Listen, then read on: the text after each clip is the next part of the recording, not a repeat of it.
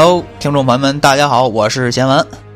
我是 boss。哎，这个今天又是只有我们俩啊，呃，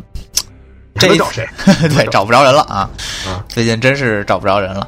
这个今天我们俩呢，给大家聊点啥呢？这回是我准备的这么一个话题，这是因为，呃，最近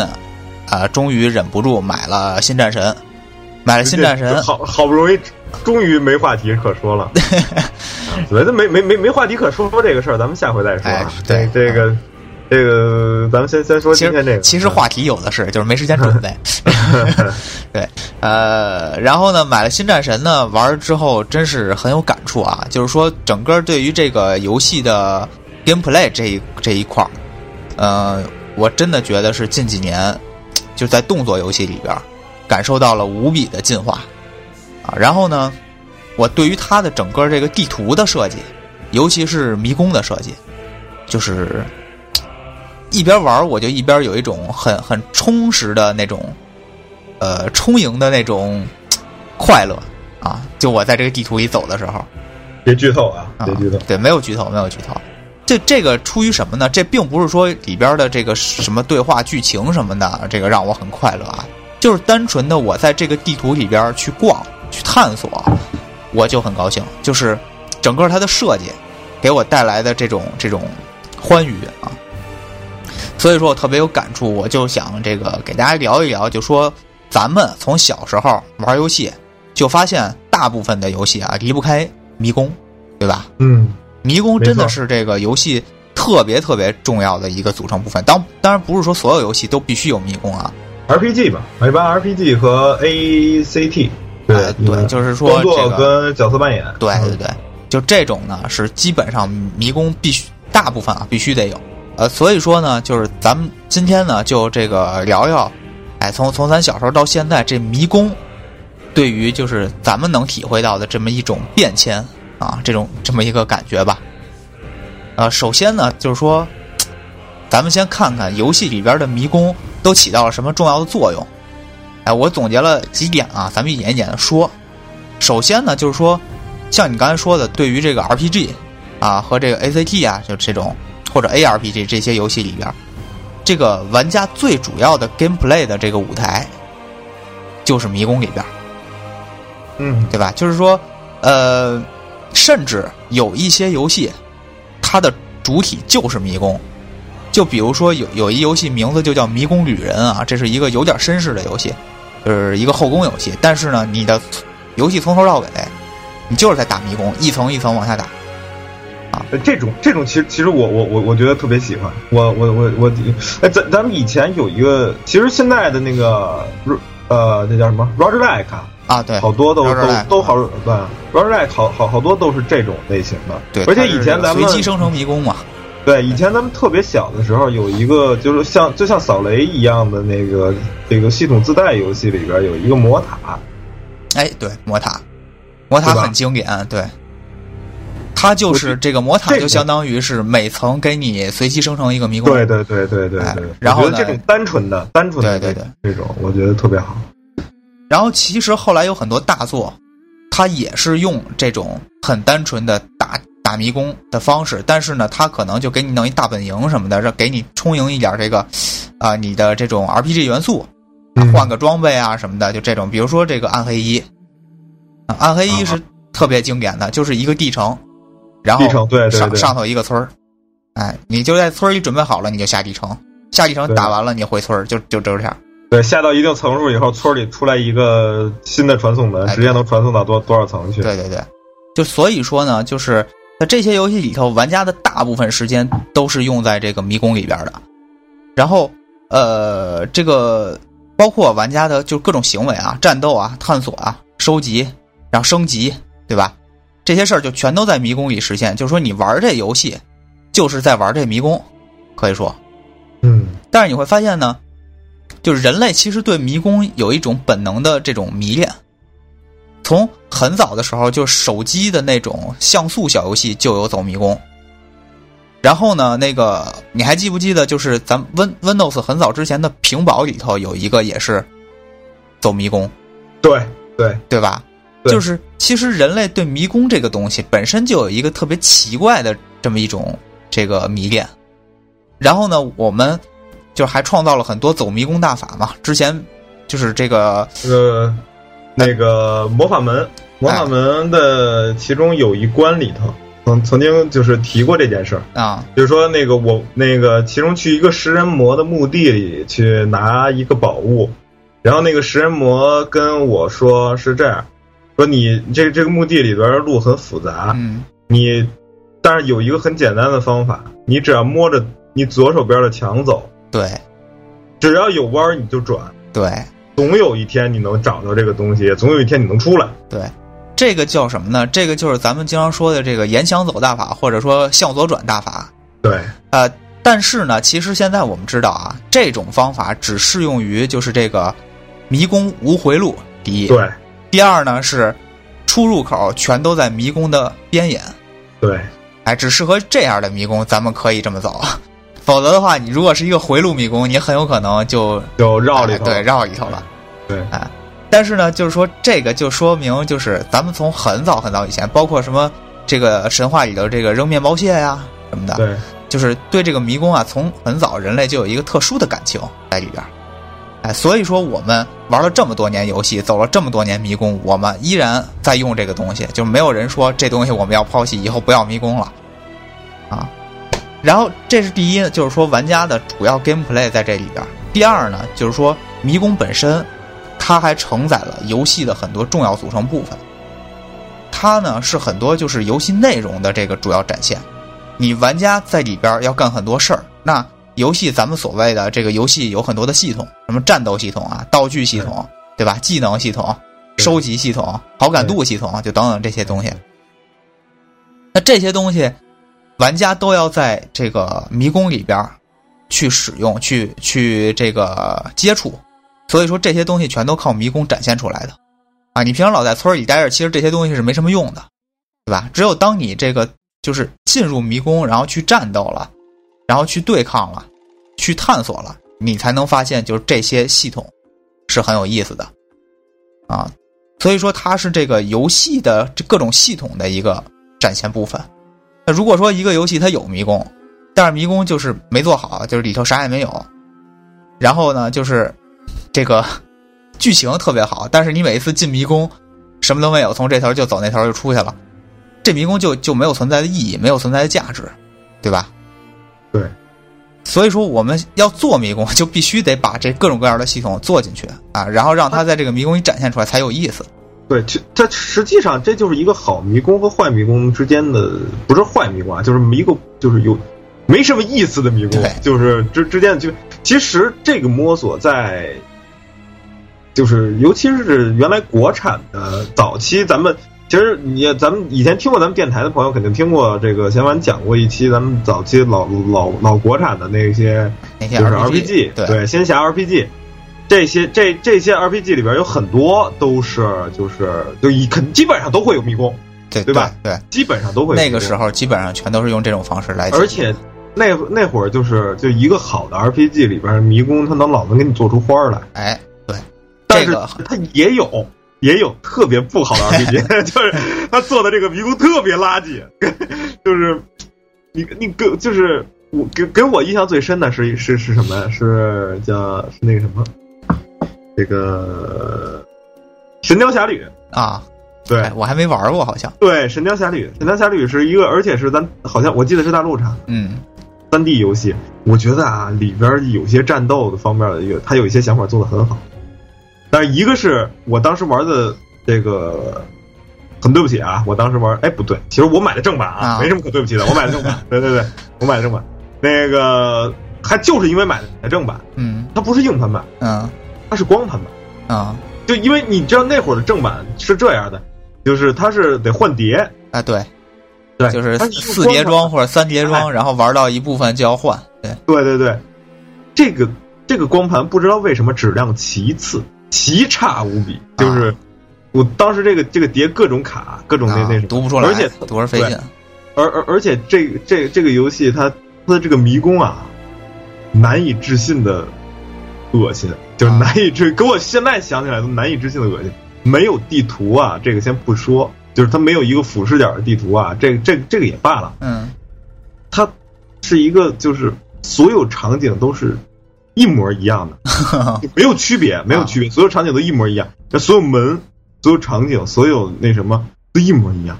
然后你就是推门，我给我感觉就是后后期我就是在做一个随机选的题目，就是这个门后边是什么我不知道，就是看脸啊，就是看脸，然后死了我就又得重新走，死了就又得重新走。我居然这样，我居然走过了。除非就从一开始就画图，对吧？那我真的没这个耐心，我我都我都就是想赌了，你知道吗？真的是想赌了。这就真的是就是设计的不好。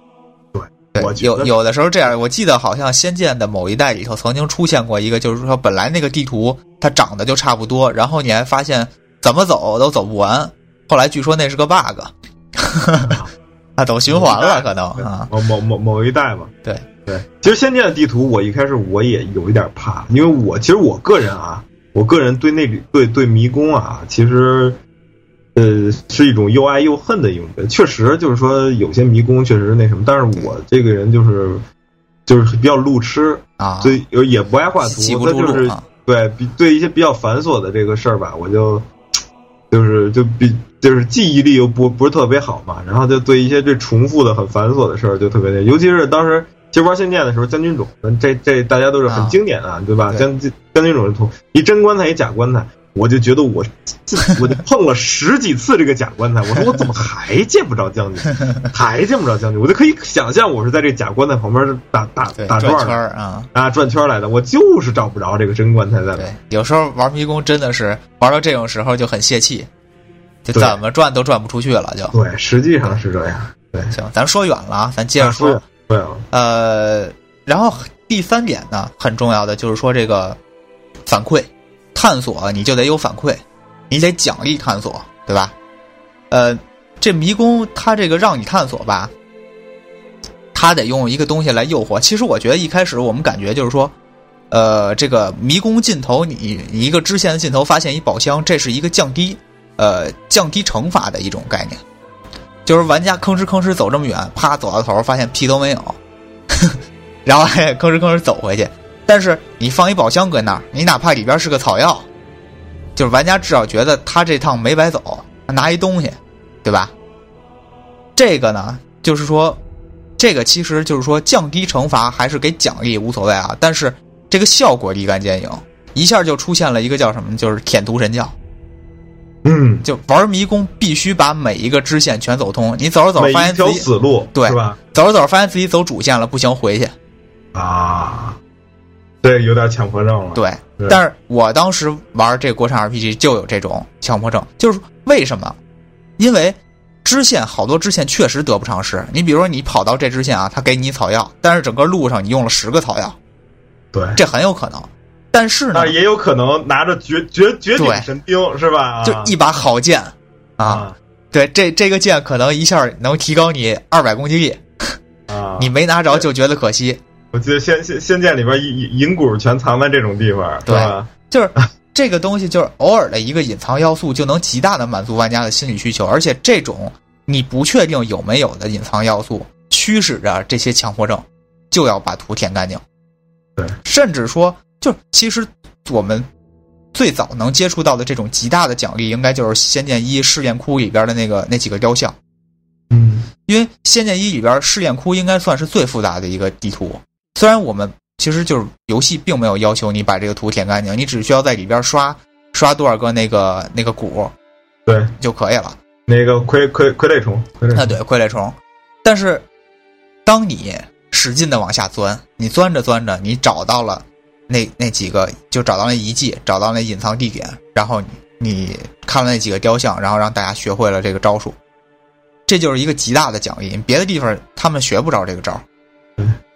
对，所以说就是像这种隐藏要素啊，就极大的满足玩家的心理需求，然后也驱使玩家去探索地图。所以后来好多工作室就开始出 特无良的，在一些地图里边藏自己的那种工作室的那个呃，就是秘密空间这种。你遇见过吗？呃，那个什么嘛，那个轩辕剑，对，轩辕剑特别明显。轩辕剑几乎每代都有吧，我记得。轩辕剑那个云和山的彼端，对，每一步它都得有一个地方，就是你能进去，然后里边全是这些工作人员，对，然后然后把自己画成各各种各样，跟你说去对对对说话。对，各种各样的小怪物。对然后有一个哥们儿还就是会给我一个好东西，因为我没没有做过币，啊，然后但实际上我做了，我也不知道他为什么判断我没有做。好吧，你可能是用游侠这种这种改的，嗯，可能不是用作弊码，没准儿啊。啊，这反正就是说，呃，也是就是因为这种东西吧，趋势就是让这个制作者们也愿意把自己的东西放在这个迷宫里边，然后奖励这个愿意探索的玩家。啊，但是有有有的游戏就搞得很无良了啊，就是隐藏墙弄得满处都是。所以说，就我记得这个黑魂，黑魂有隐藏墙对吧？就是你发现走一死路是也没宝箱，你砍一下墙，墙没了，嗯，后边有宝箱，这这就然后玩家就疯了，逮墙就砍。所以啊。所以有那个什么嘛，所以所以咱就是咱但我我当时玩黑魂的时候，我我我第一次玩黑魂的时候玩的是那个那个什么版嘛，玩的是。好像也不是盗版，我买的 Steam，、啊应该是，我好好好好好像好像不是盗版，我玩玩玩的是应该是 Steam，然后呃，但是当时那个 Steam 吧，那个联网不太好，然后后来我用那那个那个那个那个什么，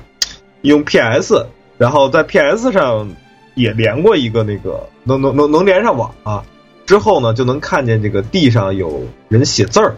啊，就是网上的那个互相提示是吧？对互相提示，示，此此处有隐藏墙对对前方有宝箱，对然后其实是是面石墙，对，然后 狂砍，哎，对，狂砍没用，就是就就就这种特逗的，因为就大家都知道，就是就是黑魂有好多都是那个宝箱都藏在这个，要不就是隐藏墙，要不就是在那个悬崖底下，啊不是说很多吧，反正有有有这种此此就是处跳崖，然后就跳了就死了，对对对对，就就就宫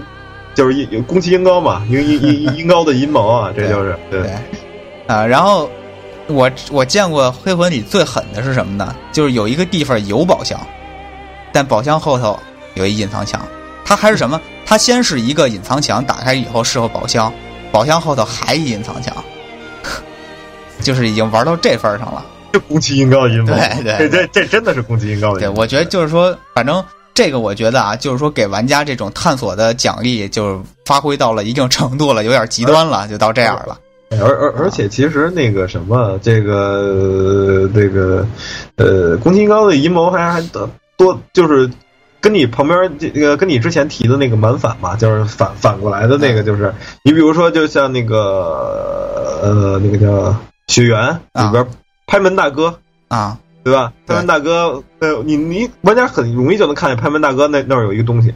对对对吧对对，他前面有一东西，但是拍门大哥在当时这个玩玩家刚走到这儿的时候，一般打不过。对对，就是这这当然了，对于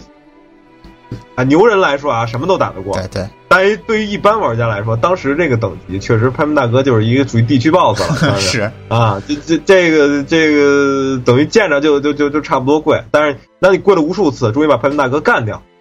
发现那个是个火把。啊，对，就一火把啊。啊，对，发现那是个火把，就是这这这个这种这种阴谋，其实也就但也挺有意思，是就是也也挺有意思的，其实。对，然后咱又说远了，对对对，这不算迷宫了，这其实对，这已经不不算迷宫。算迷宫了，这就是说从迷宫和一些地图设计啊，这个衍生出来的一些东西了。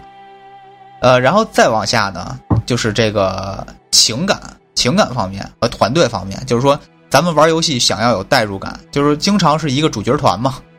主角团他们一块儿去这个呃去冒险。那除了主线剧情，我们经常看到他们聊天，大部分时间他们是不说话的。呃，咱们怎么感觉到他们增进了感情？其实很多时候就是靠迷宫里边的一些事情。早期呢，你会发现就是迷宫里边就是战斗，然后不说话，对吧？呃，但是呢，你作为玩家有代入感的话，你会感觉我们一起经历了这么多事儿，闯了这么多迷宫，是吧？打了这么多 BOSS，我们就应该这个感情很好。战斗的快感，对，战斗的友谊，嗯，然后后来呢，现在就是游戏做的越来越细节了，你会发现，你平常就是战，比如说 RPG 啊，你战斗过程当中谁受重伤了，然后会有那种援护，对吧？一个人去替替另一个人防御，然后或者加血，他也会加一些话，这就是他们战斗时候说的话，就让你更有这种他们这种增进友谊的这种感觉。然后 A R P G 呢，呃，不是 A C T 呢，就是就包括这次战神啊，这个父与子嘛。其实很多时候就是这个儿子跟着你一块逛迷宫的时候，他们俩会有一些交流。对，哎，在这个交流过程当中，你就感受到了，就是说人物之间的这种关系的变化。其实这个也不光光是就是说 A C T 啊，呃，之前神海就一直这么玩，对吧？就是顽皮狗的游戏，美墨也一直这么玩。神海就是 A C T，对。啊，神海算是是神当然神海算是那个嗯。神海算是什么冒险游戏，好像叫啊，自己啊，对。那那它也是动作游戏那行吧。那那那你你你动归类作动作作冒险，反正我也不知道啊。现在现在分类太乱肯定是动作，对。它肯定是动作游戏啊，肯定是 A C T 然后这个包括就是这个《The Last of Us》也是，啊，那也是 A C T 啊，对，这个就是他们呢，就是说总是在这个过程当中给你聊聊天啊什么的，你就潜移默化的就感受到了他们人物之间的这种关系的变化。这 其实这种在以前那什么游戏里有很多都有这个概念，你还记得那个兄那个双子兄弟传说？那、是对，这种其实咱们就是这这个，当然这个设计不不是迷宫了，我少说两句。但是其其实就有一个在迷迷宫的，很很显然的是迷宫的，就是这个当时 PS 刚出呃 PS 二刚出的时候，上面代表作 ICO，啊，这个是一个典型的，就是你手牵着手闯迷宫，然后就是你明显你能你在牵着手拉着这个公主往外走的这个过程中，你就是就真的是你能感觉出来这个情感在一点点的积累、积累、积累、积累，最后引到了那么一个结局，然后就到最后音乐一响起来的时候，你确实就真是作为一个玩家，你真玩过这个游戏，是时候，你真的会哭得跟傻逼一样。就是他，就是你，你只要玩玩这个游戏，就是真正认真去玩了，嗯那你就哭得跟傻逼一样。那确实就就就就是这样，就带入进去了。对对对，但是整个里面其实对话寥寥无几。你别说对话，因为因为因为第一第一代玩的时候，你是理解不了女就是。这个这这个这这个公主说的话的，她啊她说的话都都是一堆乱码，啊么么么么，这这这么着，更更不能提寥寥无几这个对话。国话都是。啊，对，所以你只是在这个迷宫里头牵着他手走的时候，你就真的就是就感觉这个情绪在一点点的积累，嗯。真的是，要不然 I I C O 确实是，真的好啊，嗯这个咱们继续往后说啊。呃，最后一点呢，就是我还是要强调一下，迷宫不是所有游戏的必需品。啊，对。不不是什么游戏都要加个迷宫的。呃，但是迷宫只要出现了，那制作者就必须得重视它。你要不就别加，你要加了，你就必须好好做，因为这个东西太重要了。对，呃，所以说就是迷宫的作用啊，刚才咱们简单说了一下几点，然后咱们现在着重聊聊，就是说迷宫的一个变迁和发展吧。呃，从最早期的啊，就是连咱们可能都没赶上的那些游戏里头，我们知道早期好多游戏都巨硬核，对吧？这个，就是传说中无尽的任务嘛，哎，对，无尽的任务是一个典型代表，但它还不是，它没有到最最早期。嗯我记得我之前看过一个这个敖厂长，敖厂长不是经常考古吗？游戏考古吗？对，他就介绍过一款游戏，那个就是早期逛迷宫的神硬核，就是我忘了叫什么了。他在里头逛，没有地图，然后他还是个三 D，就是那种画面有点像那个早期毁灭公爵那种感觉。他在一个三 D 的地图里边逛，然后没有地图，没有路点，没有传送，就靠走，然后就自己画图。那个时候玩家也真的是很勤奋，就自己画图。然后有人甚至说就把他整个地宫画出来，是一个巨大的一个图。对啊，你我我我还记得那期，我记得那期，但是我也忘了那个那个那是个那个你，而且还画而且他这个逛的过程中，你还不是那什么，你还会经常死的，就是、哎就是有，并并不是你随便逛，就是你你你会死的。那个时候的迷宫，我觉得就真的就好像你把你人放到一个迷宫一样。咱们现在玩的迷宫好多都是一个上帝视角，或者是这个，对吧？从天上二点五 D，从斜四十五度角，从从上往下看，你基本上能知道地这个地图的一部分的样貌，而且游戏自动给你生成地图，你还可以随时查看，对吧？你走晕了，你甚至能传送出去，等等等等。对对对对，但是这这都是这其实都是减，就是减它的，因为以前其实你知道，以前玩游戏没有硬核这个这个这个这个两个字的说法 对，没有硬核这个说法，对，就是这这这什么那什么，就是核心这个这个这个说法，这个说法是哪来的？就是因为你你之后的游戏变得软了，对，就就像吹哥说的似的，你之后的游戏就是服从于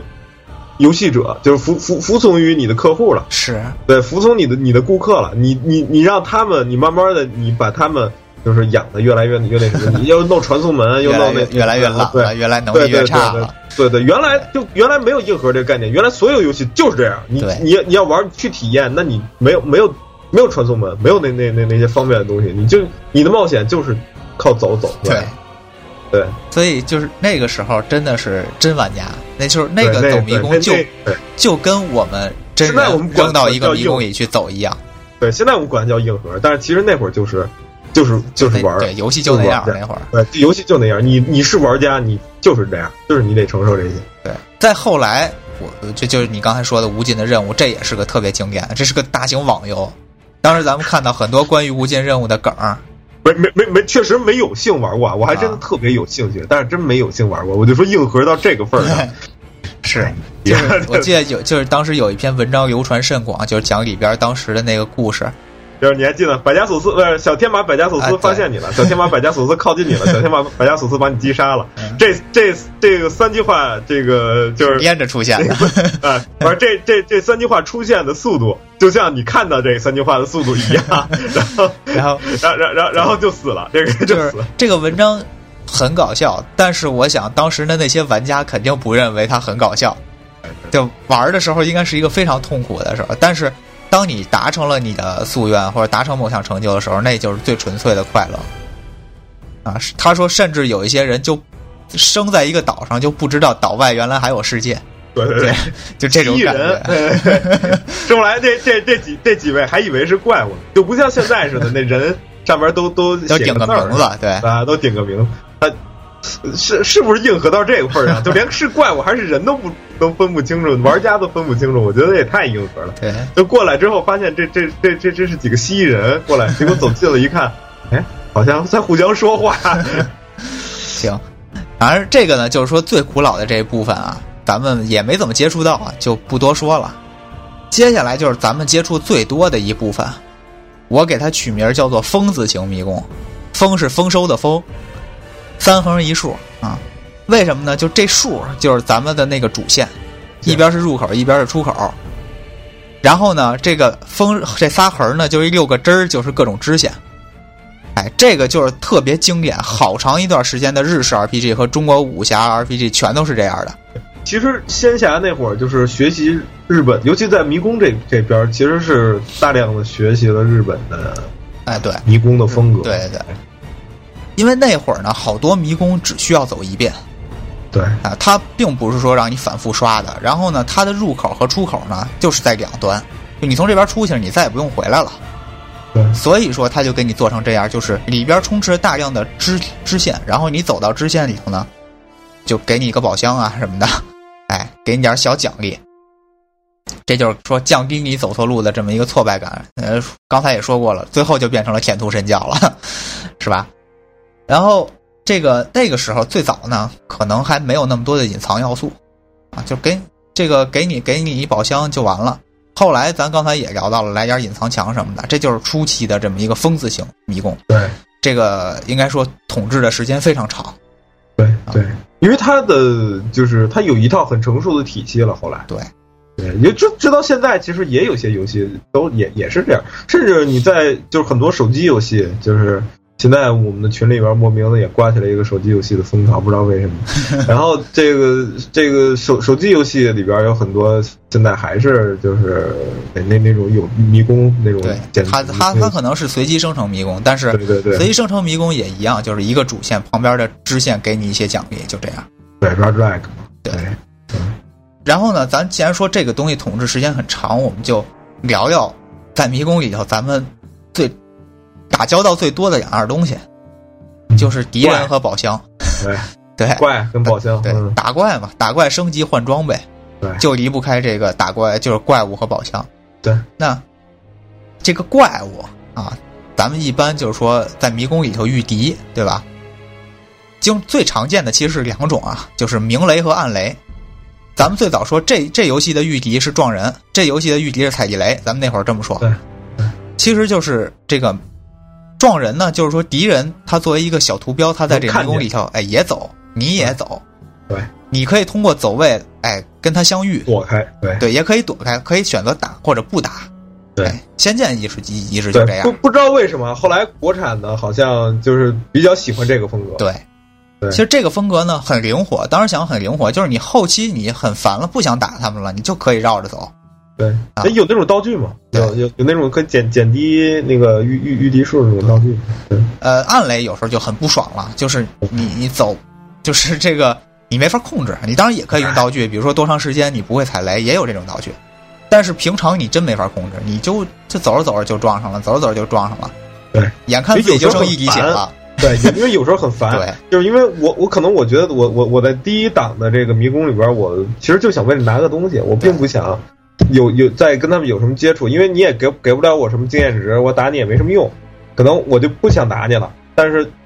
这时候我也躲不开你，，我踩着你，我啊我踩着你就得进画面，对进画面之后，我我我我我就得来来一回合，我才能把你干掉。我至少我逃跑也得等一回合，对反正也得进去。对，实际上就是就有时候这这种就很烦。对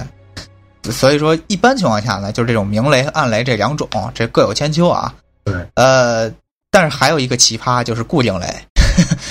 这个奇葩真不多，但是我就玩上玩过这么一个，这是一个也是国产的，就是玉璧，呃，什么玉璧啊？志冠。玉啊，玉璧可以啊，玉璧还行，国产的啊，志国产你是志冠人志冠发行的。这么一款游戏，叫做《最最初幻想》。你看它那 logo，明显就是抄《最终幻想》。这个 叫《最初幻想》啊，First Fantasy，呃，缩写也是 FF，神了。神了，对 确实是。它是怎么样呢？就是说，它的一张地图里边，雷的地方是固定的，它是暗雷，但是这个位置是固定的。你每次走到这儿，你踩着就得打，就相当于每它次就是对它我它这游戏之后再往回去走，哎可以就是你这儿走过去，你再走回来又打一趟啊，啊，就是你走到了这个像素格，你就得打。然后呢，你一开始不知道，你可能瞎撞，后来你知道了，有些地方你能绕过去了，你知道这地方有怪，你不走这块儿。但是呢，有地方它诚心给你做倍儿窄，你就必须走这块儿。啊，就是你来回来去，你就必须打这个，就这种是一个奇葩啊！当时我不知道是不是技术有限，还是偷懒儿，就做成这样了。这真是我就见过这么一一回，就这么一个游戏，搞搞这么一个固定垒。反正哎，大家知道设计，我觉得还是有一定的独到性，但是，嗯，不好说。真的是 真的挺挺挺蛋疼的这么一个东西啊。就是有的时候你知道了一些事情，倒没意思了 啊。然后呢，这个明雷呢，它就是我们就说这个看小人儿这种呢，就增加了一些趣味性，其实它就增加了一些可操作性。对你比如说，敌人背对着你，你御敌就有一个偷袭效果，对，对然后你背对着敌人，敌人撞上你，你就被偷袭对对啊。然后正面相撞呢，就是一遭遇战，对。对，这就无无形中加入了队形，对吧？对对对几个人的那个就是在迷宫中走的时候的队形，有那个，你还记得以前有有有过一阵儿流行那那那种那个，就是你一个人走，带着一大串长尾巴，对你的你的那个队友并不能融合到你身体里，对，有时候他真的跟在你后身后。然后你会发现，你跟一个贪吃蛇一样，一直 对，仙剑一就这样吧排人在。走，对，对，然后很容易就被怪物偷袭背后啊。所以这个其实就是明雷给我们带来的一些这个变化，但是呢，这个变化有的游戏给吸取到了暗雷里，就很没道理。就是你都是踩地雷，但你有时候踩着你就是被人偷袭，有时候踩着你就是偷袭人家。那没什么道理，，对这这就没什么道理。但是确实就是有很多游戏就把这个吸收进去了，但它是个暗雷。是吧？对，那没什么道理。然后呢，这个这个是这个是敌人啊，咱们再说说这个宝箱，宝箱也分很多种，就是做的这个差一点的宝箱啊，就是千篇一律的箱子。这个呢，就怎么说呢？就是很多游戏有甚至有官方吐槽，就是为什么这箱子就跟那儿摆着也没人理，这满处都是敌人，他们怎么就无视这个箱子？然后，然后格格不入的在一个破山洞里，为什么会有这么一个箱子？啊，就是就是这种问题啊。这就跟那个打死一只蝙蝠为什么掉下一个头盔来。是的，也就是说，早期啊，可能是技术所限，或者是说这个游戏并不考虑那么周到，就是这个东西大家也不会特别在意，就是觉得有箱子我就要开，玩你的吧。对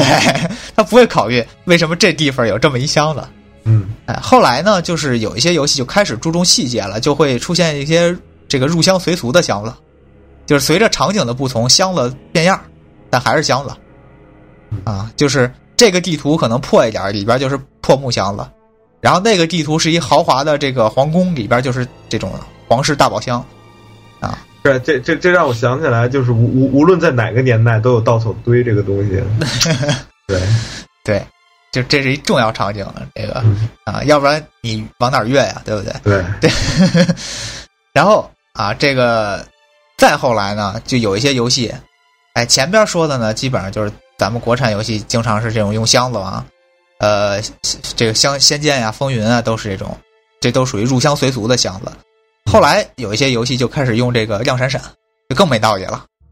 就是一块地儿，它在不断发光，哎，然后你往上一站，然后就你可以点，哎，或者说那个鼠标变成了个手型，你可以拿。哦，我记得轩辕剑其实是储存点是这样吧？呃，轩辕剑有几部它的那个你平常能找到的东西也是这样的。啊啊，就是地图里头、迷宫里头，你会发现那儿它有的时候是一个亮闪闪，就是深海咱们收集都是一一个点亮闪闪，就好像反光一样，它可能还有点道理。就说这儿一珠宝，它反光，你看见一个亮闪闪。但是轩辕剑，我印象当中有一部分是那儿有一片，深海那个其实也没什么道理，对因为有的东西出奇的亮，出你把拿在手里以后出奇的显眼，对，但是它一直就挂在房檐上。就是反正就是神海也是这样，然后轩辕剑有有一些也是这样，就是一些亮闪闪的东西啊，我们就喜欢找这种亮闪闪的东西。然后，这个其实呢，它就是说怎么说呢？呃，依依然没道理。然后呢，就是但是简化了一些设计，可能对啊，就是帮制作者简化了一些设计，就是用这一个东西，大家都知道这东西是能捡的东西就完了。对，而且就是给你一种冲动要捡，要去捡它，哎对因为感觉很值钱哎，就是这种感觉。对，然后呢，其实早期咱们还有一部分做的比较细节的游戏啊，尤其是武侠 RPG，经常有这种东西，就是实物化一点儿。比如说，刀就是刀，呃，盾就是盾，这个刀是刀，盾是盾，有的时候会这样。比如说地上插把刀，墙上挂一盾，啊但是大部分可能还是放宝箱里对啊、一般真正能实物化的是什么呢？比如说我们捡的特殊的宝石、草药啊嗯这种东西，你会发现它是地上长长一根草，咱能拔。鼠耳果树上摘的，还记着吧？对，啊，这个仙剑著名的就是那个仙影岛无限拿鼠耳果有一个树，对吧？就是他会做这么一些，就是跟这个场景相融合的食物。然后这种东西呢，就是后来现在的游戏偶尔也会有，但是这个东西是说实在的难度比较大而且有的时候画的不好看吧，就颇显尴尬。啊，对，而且它格格不入，他又想让你看见，他他又想跟场景融合，这有时候还挺难。对他，他他是跟场景完全融合了，你就真的拿不着它，是，因为谁会注意场景上真对能能拿着一个武器呢？对。然后你如果要是没跟场景融合呢，就有一点突兀。对，这个呃像现在做的好的《The Last of Us》是这个，呃，基本上跟场景融合的，但是它也会，知道这个玩意儿肯定是有用的。它也是有闪光，它得提示你，它的这个闪光是它不是那种亮晶晶闪光，它是那种就像玻璃反光一样，给你划过去一道，划过去一道那种那种效果。哎，就是说这儿有一个东西你可以拿，其实这样的话都略显突兀，对，其实跟你其实跟场景还是可是他完全可完全不提示你，你真的就就注意不到他们，经常就对，没办法，游戏还是要做妥协的。你要说早期这个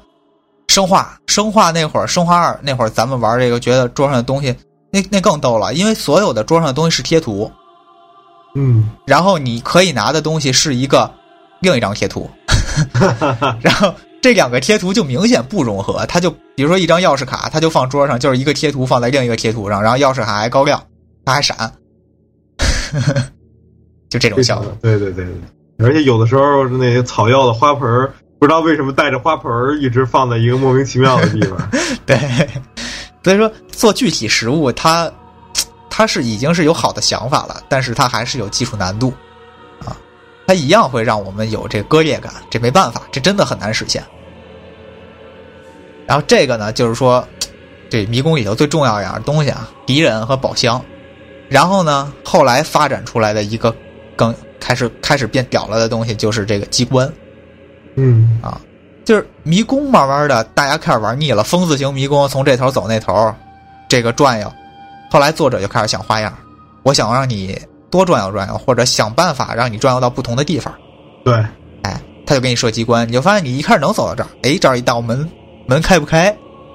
你得想办法怎么开这门，或者这儿有一桥，桥立着呢，你怎么把桥摇下来，对吧？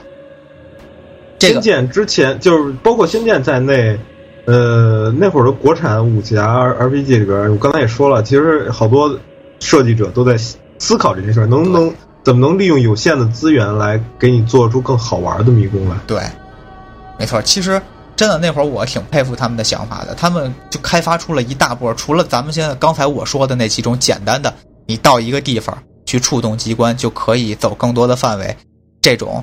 啊这种很常见的机关以外，他们还设计了很多，就是甚至跟人物挂钩的机关。这种机关就是说，当时呃，尤其我玩这个《新绝双骄》啊，《新卷双骄》有一个系统是带队人物，就是你的主角团里头有四五个人，每个人有自己不同的能力，这些不同的能力在地图中会有不同的作用。比如说，有的人他可以跟动物说话，那你只有让他带队的时候，你遇上动物了，你可以跟他聊，获得一些情报和道具。有的人会轻功，那只有会轻功的这个人作为这个带队人的时候，他可以飞到一些地图比较远的地方。这样对于舔图党来说还真是挺烦人的。对，但是它大大的增加了这个地图探索的张力，就是把原来很无聊的这种支线型迷宫变得有聊了。而且呢，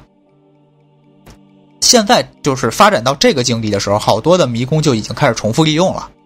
就是你第一次来的时候，你发现到不了，那是因为你没有这个人。当你之后有了这个人了，有了这个能力了，这个地图值得你再回来一趟。去解这个就是之前你没拿到的东西，或者达到不同的地方。但说实在的，这种有人喜欢，有人不喜欢。对，我说实在话啊，我不是特喜欢走再走一遍，就这种事儿，我走一遍我都觉得，哎，有点那个。再走一遍，这就是看对这个喜欢不喜欢迷宫的人本身也不一样，或者喜欢迷宫复杂程度的人也不一样。那么，呃，其实。银河恶魔城类游戏比较常见的还有一种叫能力封锁，就是这地方你现在没有这种能力，比如滑铲，这是一个很常见的二段跳，滑铲、二段跳、大跳，对，然后变蝙蝠，对，然后那什么，反就什么弹墙，对，弹墙。等等，就是弹墙那才逗呢。啊。月月月月之轮回，我当时卡关了，就是没想到弹墙能弹，能弹弹弹，能一直弹上去。我以为真的能学会一个大跳的技能，能直接从底下跳到天上去那个。对，因为有有，就这个恶魔城确实有这技能，有有很多代有这技能。月月月月之轮回当时那个地图是中间有一个巨大的电梯井一样的那么一个竖井，然后。我怎么都没过去，弹墙弹过去是吧？没想到是一直弹墙弹上去，我靠！所以说所以说其实就是这也是一种限制，就是迷宫的限制方式，就是你现在能力不足，其实那些地方可能就是你现在能力不足，你是未来让你去的，你现在到这儿了，你先告诉你去探索别处去，学会了这个能力再来。对，这这也是一种机关。然后，呃，还有呢，就是说。带来多次探索乐趣和收获的机关，你说你不愿意多次探索，但是有的游戏它随着剧情的发展，你就要求你这个地方要来几遍，那它就得增加你来几遍的刺激。你来的时候呢，你得稍有不同啊，比如战神里边有一个这个水涨水落，你第一次来的时候是这地图，但是水水位不一样，你下一次来的时候呢，它就显露出了更多可探索区域，还是这个地图啊，这个呢就是说。这是当然，这是地图事件本身给你更多的这个游戏性。另外就是，你每一次来这儿的时候，你学会了新的技能。然后原来比如说你看见这儿一宝箱，但是你没有那个技能，你这宝箱你就吃不着。现在你能吃着了，就这趟你没白来。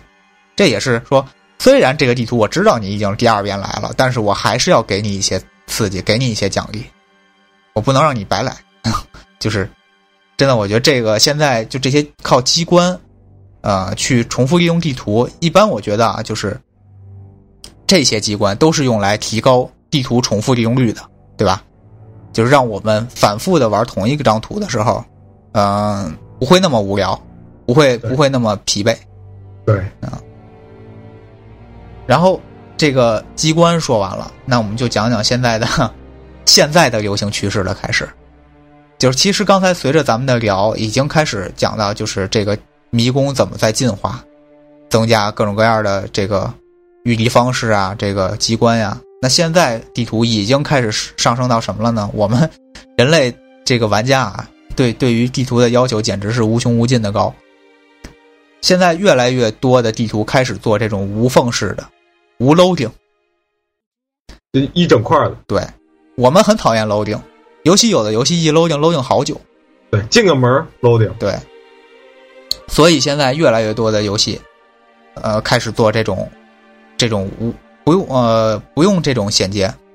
哎，然后呢，你从哪儿走到哪儿，你进地图，地图都是一比一打的，进迷宫都是一比一打的，哎，你从这儿进去了，你里边就是一完整的地宫，完整的地图。那这个从一开始就是说魔兽世界就这样，啊，当然魔兽世界有些进进副本它还是要 loading 的，但是副本里头是一个整体的大迷宫，你不会再再有什么 loading。然后外头的世界是一个大，整个一个大的，然后跟外头世界有一些连接的洞穴，那种小型迷宫也不用 loading。这个技术就是说，其实是对制作者、开发者的一个就是要求，就是玩家到底要去哪儿，其实是不可知的，对吧？对，所以你你你要随时准备好了，他能到啊。但是咱们平常玩的一些游戏，它的行进速度是这个已知的，所以呃，游戏设计者至少知道你在什么时间之内，你最多能走到哪儿。可是有一些游戏就不一样了，你比如说 GTA，你开一辆跑车那是真快，你会你就会经常就是再好的，即使到 GTA 五，你开着最快的跑车从城市这头开到那头的时候，你也会发现有些场景它没 loading 出来，很虚，它只是把地啊一些这个很模糊的地方给你 loading 出来了，还是你电脑不行。好吧？啊，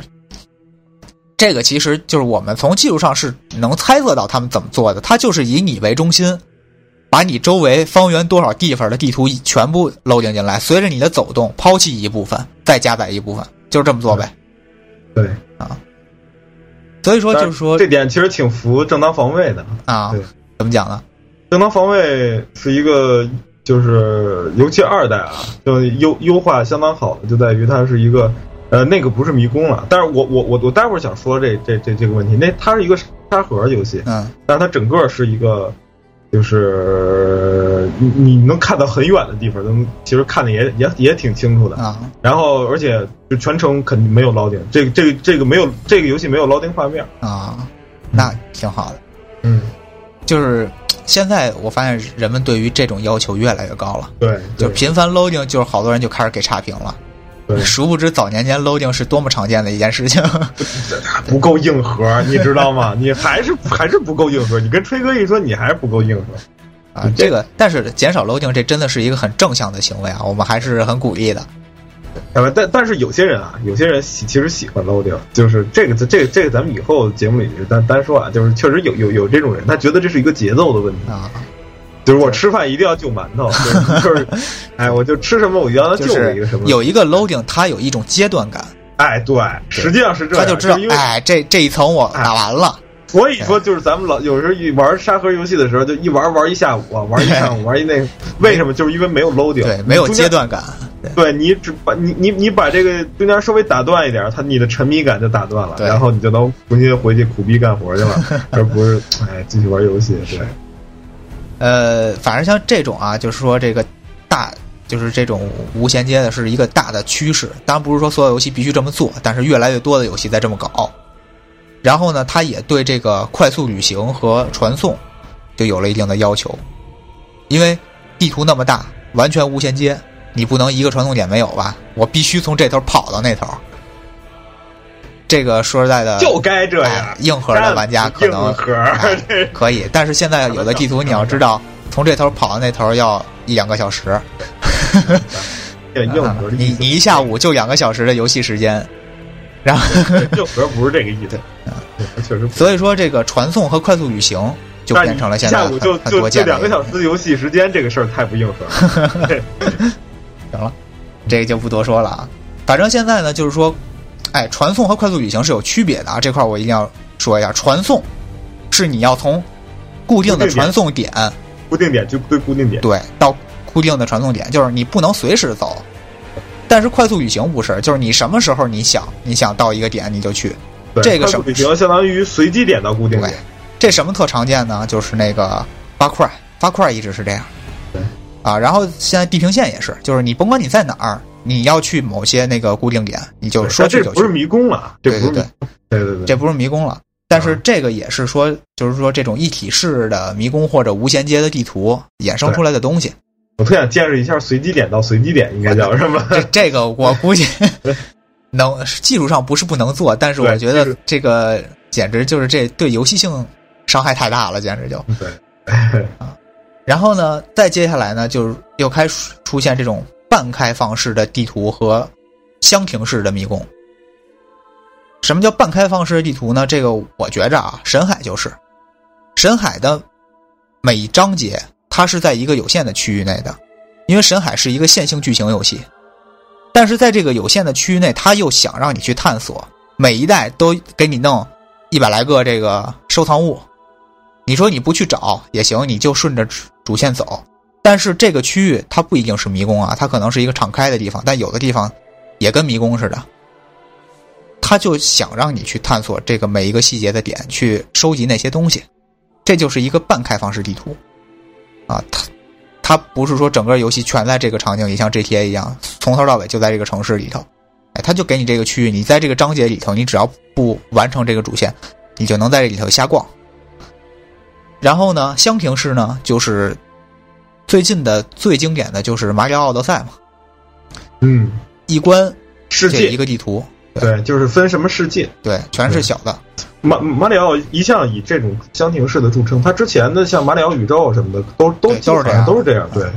包括最近新出的那个这个奇诺比奥这种，都是这样的。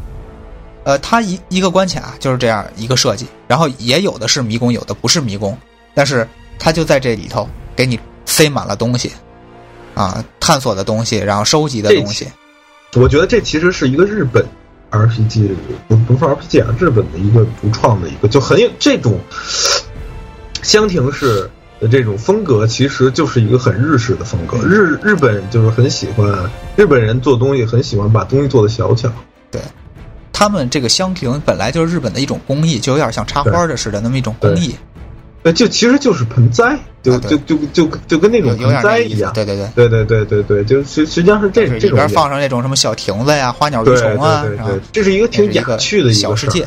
对，对对对，搞一个小世界，这是一个挺雅趣、挺挺禅性的一个事儿。但是就是说，这呃，所以说日日本人就是做这种就是小区域的这种精巧的地图，其实很有自己的那什么，嗯就那谁嘛。其其实你说穿了，这个呃黑魂嗯，也是一些小的这个就是那那什么的，它是也是一一一个个一个个的一个场景的一个连接嘛，对吧？但是它是一种，它更加无缝化，但是它连接的其其实一个个关卡之间它是有明显的区别的，其实对对对，风格是有变化的，对每每个区域，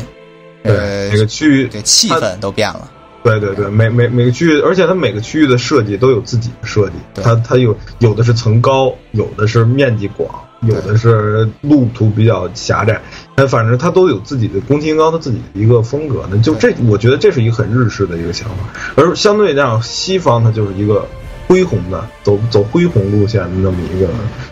越越来越开放，越来越恢大世界的那种。对对对啊。对对对，然后，呃，再之后就是这个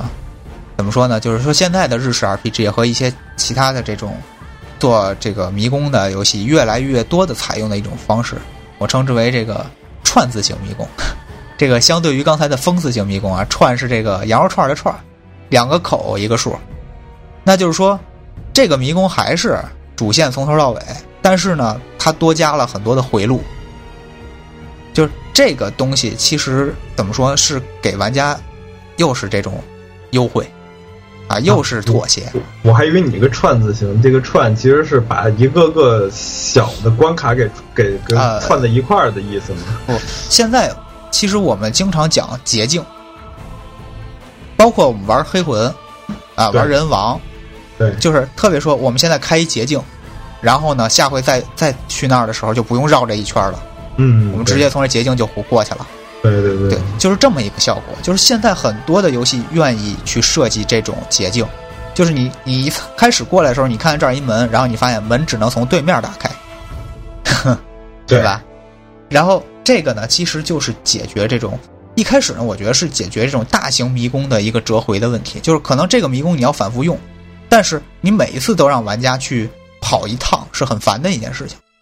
但是呃，有一些游戏就是这样，踢下梯子，嗯，对对对，咱先不说踢下梯子这事儿，有些游戏真的就是这样的，比如说这个，我印象当中《双星物语 》，还有还有一些这个日式 RPG，它是《？双星物语》它是把迷宫做成一个挑战，啊，对，就就是你进迷宫是要有有有有有积分跟那个时间限制你的，就是要打到头，打穿，对。然后打穿之后呢，就是说考虑玩家还得走回来是挺烦的，所以他做了一个，比如说做一高低差，然后这个你从上头你就直接蹦下来，直接蹦到入口这儿，然后但是你回不去，也就是说你每一次进这个迷宫你都要这么打打穿，然后呢你可以快速的回到迷宫入口，啊，但是你从迷宫入口直接回到终点那不行，对吧？单向的这么一个折回，但是后来呢，就是因为这种大剧情式的游戏啊，它不再考虑就是说你一个小迷宫怎么怎么样了，你可能要反复的来这个场景，所以就出现了就是这个呃开捷径这个问题。啊这个游戏其实这种包括现在 P 五也是 P 五的那些迷宫里头也有捷径，因为 P 五的迷宫你可能要来几回，每个迷宫你可能要反复的来几趟，那它也会有这种开开一个门儿这个门儿之前开不了，你现在能开了。啊，然后就是黑魂，对吧？黑魂经典的各种开捷径，啊，然后类魂系 后来新的那堆游戏就都这样。对，那这个怎么说呢？就是呃，这个开捷径这件事儿啊，踢梯子这件事儿呢，有的时候也有点蛋疼。就是很经典，就是说黑魂和血缘都有这种超长梯子，啊，他就超长梯子对强行为了这这两个场景是一个场景，啊你爬梯子能爬一分钟。对对对 对对对对，是你从这个场景啊，比如说那会儿那个，我记得血缘是那个那森林吧，那个特恶心那个森林里边好多那种这这那个噩梦边缘章鱼怪什么的那个，不是不是噩梦边缘，就是就是那个那个树林儿，那个迷雾全是迷雾的树林儿。你从那个树林儿是一个梯子的下端，然后爬爬爬爬爬爬到顶端的时候，会发现回到了亚南的那个墓地。啊，就是那个树林儿打三基佬那地方啊，啊，然后反正就是，啊哎啊啊，就就就就就那那个就是一超长的梯子，中间还分个段儿，就是爬爬爬爬爬爬半分钟，然后一个平台，然后上头还有一段梯子，继续爬爬爬爬爬半分钟，发现哎回来了，就是哎他强行的为了让你把这两个场景连一块儿，然后用这种超长的梯子连在一起，就是说他这个高低高低差是做出来了，然 后然后这个结晶就是挺神奇的。对挺神奇的啊。就是有的时候吧，其实这么做也挺蛋疼的，就是玩家觉得你这个太牵强了，就是你是把他们连起来了，但是这个连接的方式实在太牵强了。对，可能后来攻击音高也受到了一方面，这就是因为他当时黑魂的那个其实挺完美的，就黑魂的那个设计其实挺难的，嗯他可能也受到一方面这这方面的影响，就非得可能非得强行的要做出来。其实我觉得这个事儿没必要非得非得非得扭，就 是分着就分着了，是对吧？有些地方真是分着就分着，反正你也能传送，又不是不能。你黑魂二对不对？这个传送就传送吧，对不对？黑魂二就就根本不连着，对，黑魂二就是碎片化的那些小地图了。对对对，呃，然后我再说说战神，战神这回就把这个串字形做的有点极致了。就是它几乎啊，它有它有无数个小分支。你就是你旁边你见着那个坡上有一箱子，你绕着绕绕上去了，你拿着这个箱子，其实你回来也没多长时间，但是你就会发现，你拿完这箱子边上有一铁链子踢下去，这就是一捷径。然后单向捷径也有，就是这儿明显这个地方你以后开了这箱子再也不用来了，然后它就有一滑索，你顺着这滑索滑回去，然后这地方就再也不用来了，就是太贴心了，这个新战神。啊，所以当时我就说，这就是把现在的这个迷宫探索给你做到了一个极致的体验。当然，我在群里头，我记得我跟 ZQ 说，说这游戏就它，如果你完全按照游戏设计者的思路走的话，你会发现你几乎不用走重复路，就是回头路几乎不用走。就是这个，当然是你推剧情的过程当中啊，啊，这个。有些地图你可能要反复来个两三次，但是这两三次你基本上也都不用走回头路，而且每次由于你获得了新的技能，你都有新的收获，所以我就觉得就是说战神的这这一次的这个迷宫的这个设计，在这一方面，在折回这一方面是做到极致了。所以说这个啊，这个串字型迷宫，这就是我介绍就是说咱们迷宫的变迁的一个最后了。当然不是说这就是最先进的迷宫设计，因为现在其实是一个多元化的游戏世界。刚才说的箱庭，对吧？一体式、无衔接呀，然后包括我现在说这个串字型啊，都在百花齐放的发展着，是吧？对。啊，咱们现在玩这些游戏就什么样的都有。对。啊，但是以后还有什么样新鲜的东西呢？这个很难说，咱们再看。这个，我觉得人类智慧是无限的。然后呢，人类对于这个。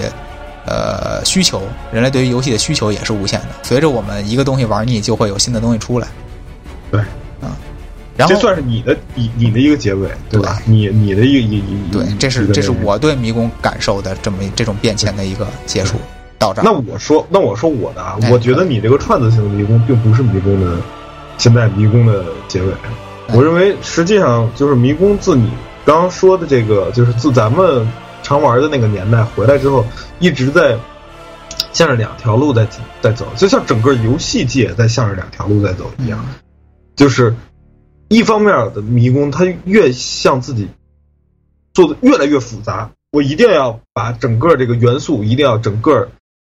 把我所有能想玩的元素都要放在迷宫里头。我要把所有的那那个那个什么的元素都要往迷宫里放，都要把迷宫里放，然后这个迷宫就越来越复杂，这个迷宫这里里里边多余的东西越来越多，嗯，然后你可能你你不只要在迷宫的这个路路上走，你或者你这迷宫里边很多很多的出口，有很多很很很很多的地点，有很多很多很很多的，你可以在在迷迷宫里买东西，你可以在迷宫里，然后你你上面又有传送点，又有那那什么。最后你发现这个这个东西叫什么？这个东西叫一个沙盒游戏。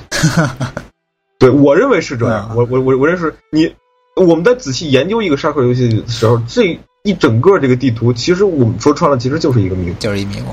对，实际上就是它，你你你你你在里边，它里边有路，也有没有路的地方。对，但没有路的地方也都是元素在在里边。你你在里边战斗，在里边买东西。在里边有商店，在里边我们知道之前的 R RPG 里有很多在地城里边就能遇上商店，在里边不一定非得去回到据点。对，而而且它沙盒，我觉得就是把据点和迷宫整个融合在一起，嗯，对吧？就是你你说无缝连接，这是最无缝了。最后他给你提供的一个无缝的方案是这样，就是我直接就把所有的东西都放在迷宫里头，最后变成了一张地图。嗯，这就这这就是沙盒。嗯，而另外一种走法，就像。我们游游游戏就另外一种走走法，其实是 roguelike，啊，我就把迷宫、据点、宝箱、怪物这几个元素完全的，就是最核心的迷宫要素。对，这其实其实 roguelike 有有什么？一个据点，嗯，一堆随机生成的迷宫，对，一堆宝箱，一堆怪物，对，其实就是四个，就这四个要素。然后你你。就有有些人你就痴迷于此，实际上就痴迷于此。你说 roguelike 游戏其实最简单，其实基本上它所有元素都给你缩到最简单，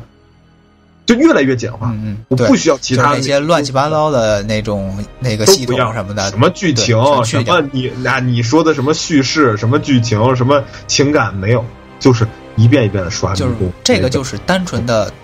探索迷宫的乐趣。对，就是，而且是在这之中，我练习的技巧，我感觉到我成长的乐趣。是这样，就是说我练习，他有可能你道具最后就就就就绝完了，然后最后那什么，其实你发现就是咱们之前也也就像这样也有初代的塞尔达就是这样，嗯，对吧？对还有这个现在好像以撒是不是这以以撒是最经典的，对吧？二代可以说可可可以说是最经典的了。对嗯，他就是就是你你就你在慢慢的，所有人都很多人都痴迷于此。其实里里边道具他他见过吗？他都见过。结局他见过吗？他都见过。但他还玩，对，对，这这很可怕。这就很单纯了。这个对就是说一一这就回到一开始我说，人类对于这个迷宫有一种很很很单纯的痴迷，对，就能体现出来了我我我我我我我认为是，但是我其实对 roguelike 那那种迷宫呢，